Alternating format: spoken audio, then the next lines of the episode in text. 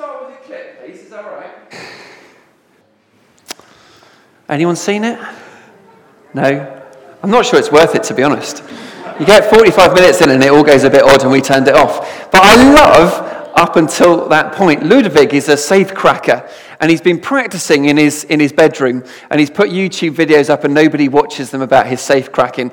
And eventually gets invited to a competition, and he goes through all the first rounds of the competition, and they all think he's a bit slow. He's not that great. He takes a long time to crack the safes, until the last bit, when he suddenly realizes, or not realizes, he reveals what his actual skills are, what his actual abilities are, and he blows everyone else out of the water.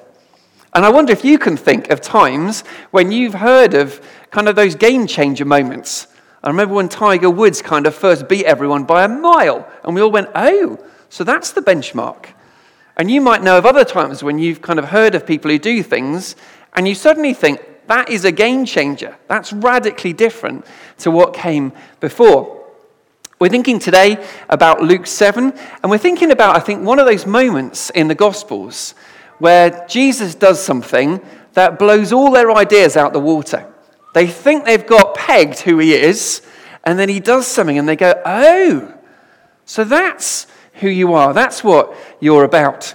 If we can have the slides up, please, that would be great. So far in Luke's gospel, these are some of the kind of boxes that they might have put him in. And I just want to say, they are good boxes, and they're not wrong about any of these. So people would have said, he's a prophet. In other words, he's a messenger. He's someone who says, this is what God says about these situations. Prophets in the Old Testament also did miracles, and they were fairly rare in their miracles, but they did. So you've had the rain stopped, you've had 1-2 accounts of people raised from the dead, as the prophets kind of really asked God for it to happen. But that's kind of prophets. And so some of the people thought he was a prophet. Then you've got the next one, which was a teacher. And so many people said, well, he's a teacher. And you might remember to about 3-4 weeks ago when we looked at Jesus in the temple as a 12-year-old, and that he taught and the people were amazed by his authority. So he was a teacher. But what was he more than that? If you have got a Bible, could you turn to Luke 7? If you don't have one, there's one just in front of you. And we are starting at verse 18, but if you look just before that, it's one of my favorite miracles that Jesus does. I love this. He walks into Nain. I don't know if you can find that bit. It's in chapter 7. And he comes across a funeral, and this is kind of probably a bit like what it would have looked like. So they didn't have closed-top caskets. They would have had the body there of the person whose funeral it was would have been carried. And Jesus sees it, and nobody says to him, can you do something about that? That's interesting, isn't it? That nobody perhaps thought that he would or should or could do anything about that. But Jesus spots the man's mum, realizes it's the only son, and has compassion on her. He goes up to the coffin. Can you imagine approaching the funeral procession and going up to the coffin? And he says, young man, arise. At which point I would have probably dropped the coffin if I'd been one of the carriers. Can you imagine the scene? Young man, arise. And the guy just gets up out of his coffin. Amazing, isn't it? And he just blows all their ideas out the water. You thought I was a teacher, you thought I was a prophet, but look. And it says that fear seized them. Notice it wasn't joy seized them, a little bit of a party seized them, but fear seized them. That's interesting. That they grasp perhaps something different about Jesus. This is not someone who fits in our existing boxes. There is more to this person. And some of them say, a great prophet has risen among us. Well, we can sort of see why they might have got that. Elijah raised the dead in the Old Testament, but he did it only by petitioning and praying God. Jesus seems to do it that much more easily. But other people said, God has visited his people. That was their conclusion. I wonder why they said that. I was reflecting on this during the week and thinking, why would raising the dead make me say God is here, this is God? And I think when you look in the Old Testament, it's because all the way through, God is the one who gives life. Right from the beginning in Genesis, God breathes life, breath, spirit, soul. He breathes into humans, and they have something in them that nobody else does. And so when Jesus breathes into this man, he breathes breath, he gives him life again. Their obvious conclusion, well, this must be God. It is, though, not an easy one to grapple with. If we could have the next slide up, please. Because in the Old Testament, we've got some really clear pictures. Now, I remember when I was growing up and the police would release an ephit. Did anyone ever look at one of those and think, oh, that might be me? Not literally me. But like you look at it and you think, oh, that could be anybody. That's so sketchy, that picture. I'm really not sure about it. And even today, I look at them sometimes and I think, yeah.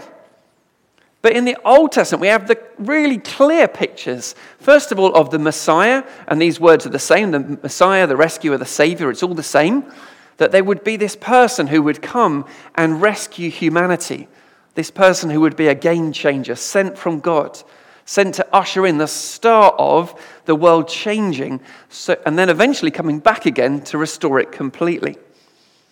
Then we've got one more, which is God himself. And again, there's a really clear picture in the Old Testament who God was. One of the difficulties people had was, Jesus is both. How do we grasp the fact we've got these two descriptions? How do we start to read these two together? And that was part of the difficulty people had with Jesus in these passages. If you went home after church tonight, annual stuff this morning, and you did a little Google, and you looked for the words fear or afraid in the Gospels, you'd be amazed how many times they come up. Because Jesus didn't fit comfortably into boxes, and so they were like, oh, I wonder who you are. Just maybe have a little chat to the person next to you. Can you think of anything that Jesus did that people responded with fear or afraid or those sort of words? If your neighbour doesn't know, don't worry, but have a little chat to them. See if they know. Is there anything that you can think of?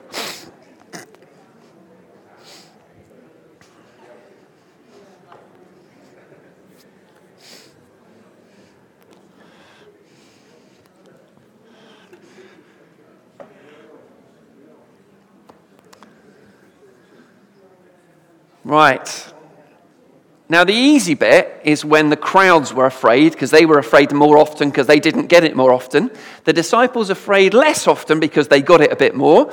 Any examples? Good. So when Jesus got out on the water, which bit do you mean? When he walked on the water. And they were like, oh, it might be a ghost. What could it be? Oh, it's Jesus. And they were terrified. Yeah, good. Any more? He calmed the storm, and they say, who is this that even the wind and the waves obey him? And they're more afraid after he calmed the storm than before it, because they're like, who on earth is this person we've got in the boat with us? Great. There's probably three more.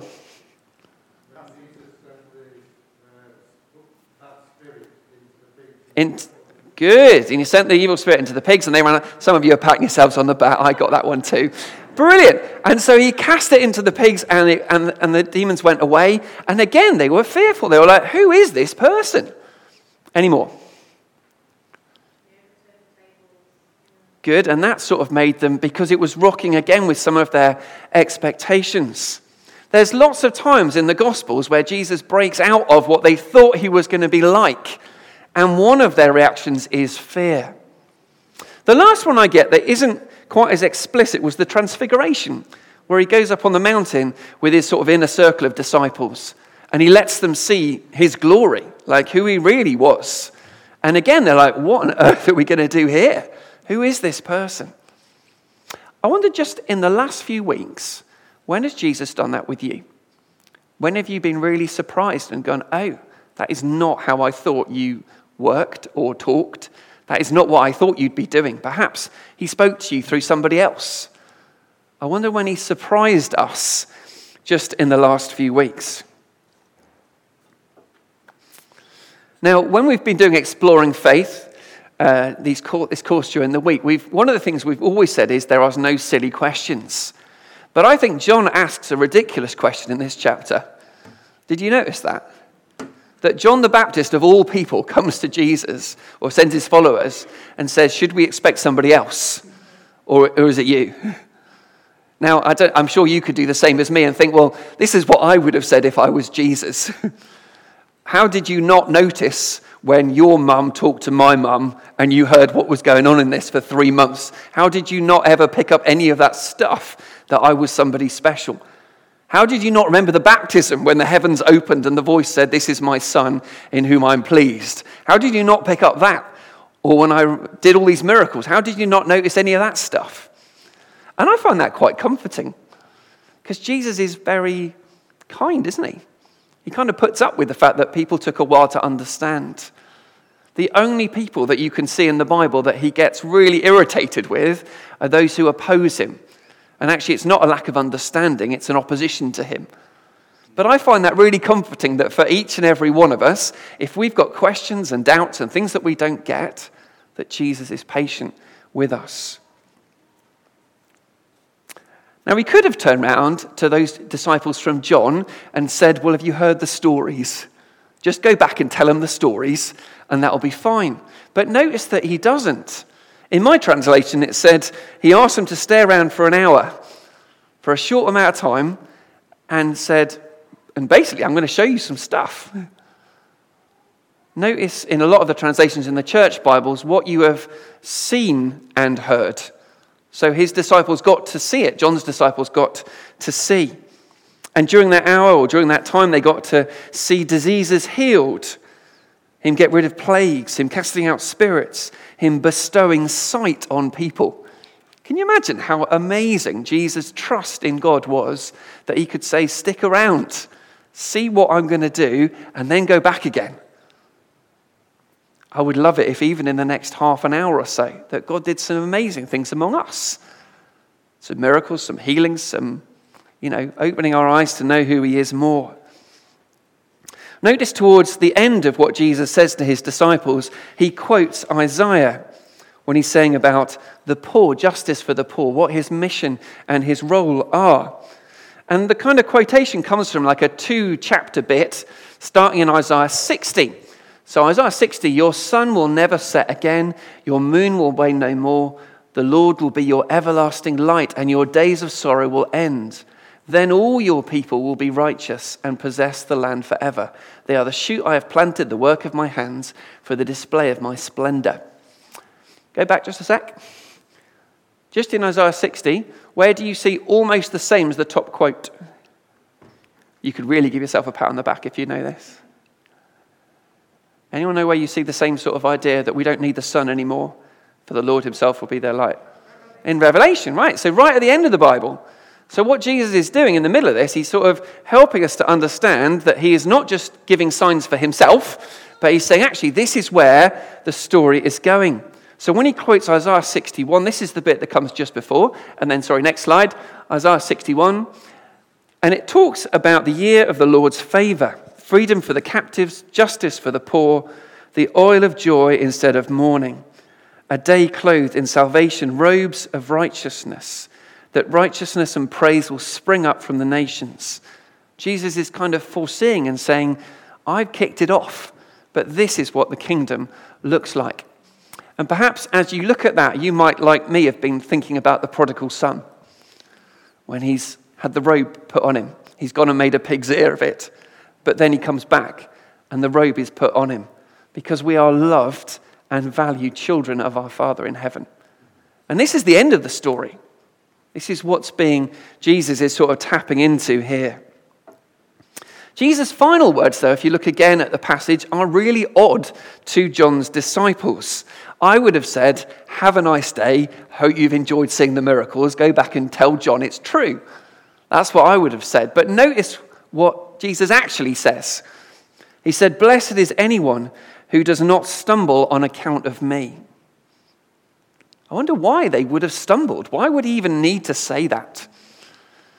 And I wonder if it comes down to Jesus was not as they expected. Did he look like they thought he would look? Did he behave as they thought he would behave? I wonder if Jesus was perhaps even a bit more fun than they thought, but also perhaps a bit more disruptive, a bit more knocking the kind of order of things out of place. John the Baptist realized that he had to become less for Jesus to become more. Perhaps that's some of what this is about, this stumbling, this needing to accept Jesus and to do that humbly. Jesus is amazing. We know that. We know that these kind of 4 different titles for him help us: prophet, teacher, God, and Messiah. He was always breaking out of the boxes and saying, don't just think I'm this. Actually understand who I fully am, that I am God, come to save you, come to die for you, come to rescue you. But I just wondered for a few moments if we could consider some other boxes. If I asked your work colleagues or the people who know you during the week, and I said, what box would you put them in? What do you think it would have on the outside? Would it be just the one who doesn't say, oh my God, all the time? Maybe.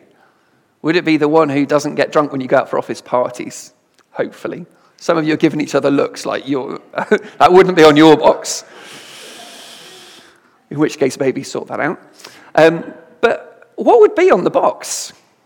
I think for a lot of the places that I've worked and been, it would be a good person with some integrity. Works quite hard. I think that would be on the box. I'd like to think it would be on the box. But I wonder, how do we kind of go, well, I don't fit in that. There's things about me that are more than that. 2 Corinthians 4, a very famous passage, that we have treasure in jars of clay.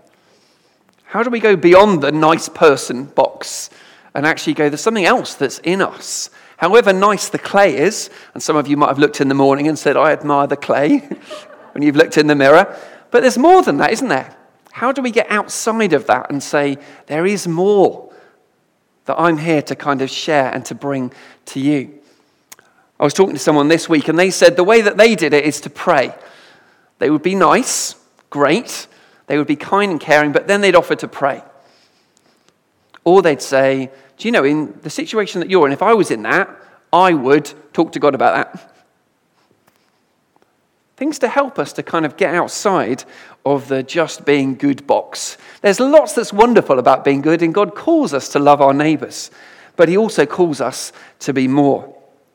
My most hated quote in all of the world is that one which says something about how share the gospel and sometimes use words. I can't stand it, because we should do good, but also I've never ever met anyone who went, do you know, I came to faith because someone shared me a cup of tea and I guessed that it was Jesus. Like, that just doesn't happen, does it? We do good and we share. I wonder what's the thing that we're kind of working on to get outside of those boxes for the moment. But I also wondered about our church. What would they write on the outside of our church box? Perhaps they'd write that our church do good. Perhaps they'd write that, I don't know. Some churches, they might write, and I hate this, they might write boring or irrelevant or whatever. Yeah? I would kick against that and say we don't want to be that. But what else? How do we get beyond good? We, as churches across the UK, supply more toddler groups than anybody else. If you went into a toddler group nearly anywhere in the UK, odds are a church runs it. If you went into a food bank, probably odds are a church runs that too, or at least hosts it. And a lot of social action projects are exactly the same. Now, we want to be more involved in those things, but we also want to say we're about more than that. We're more than good. We bring to you this news that will change your life. Jesus kicked against boxes. He was continually breaking out of them and saying, I am more. And we want to do the same, and our church wants to do the same. I wonder what then the road looks like ahead for us. I wonder what God wants to do through each and every one of us. But it begins by that being amazed at who Jesus is, being surprised by him, seeing him do more than we expected that he would do. We're going to spend a little bit of time in prayer now. If during that you've got something that you feel God's saying to us, could you come up and tell Rob, and then we'll see about sharing some of those. So let's just take a little bit of time in quiet and ask God to speak to us.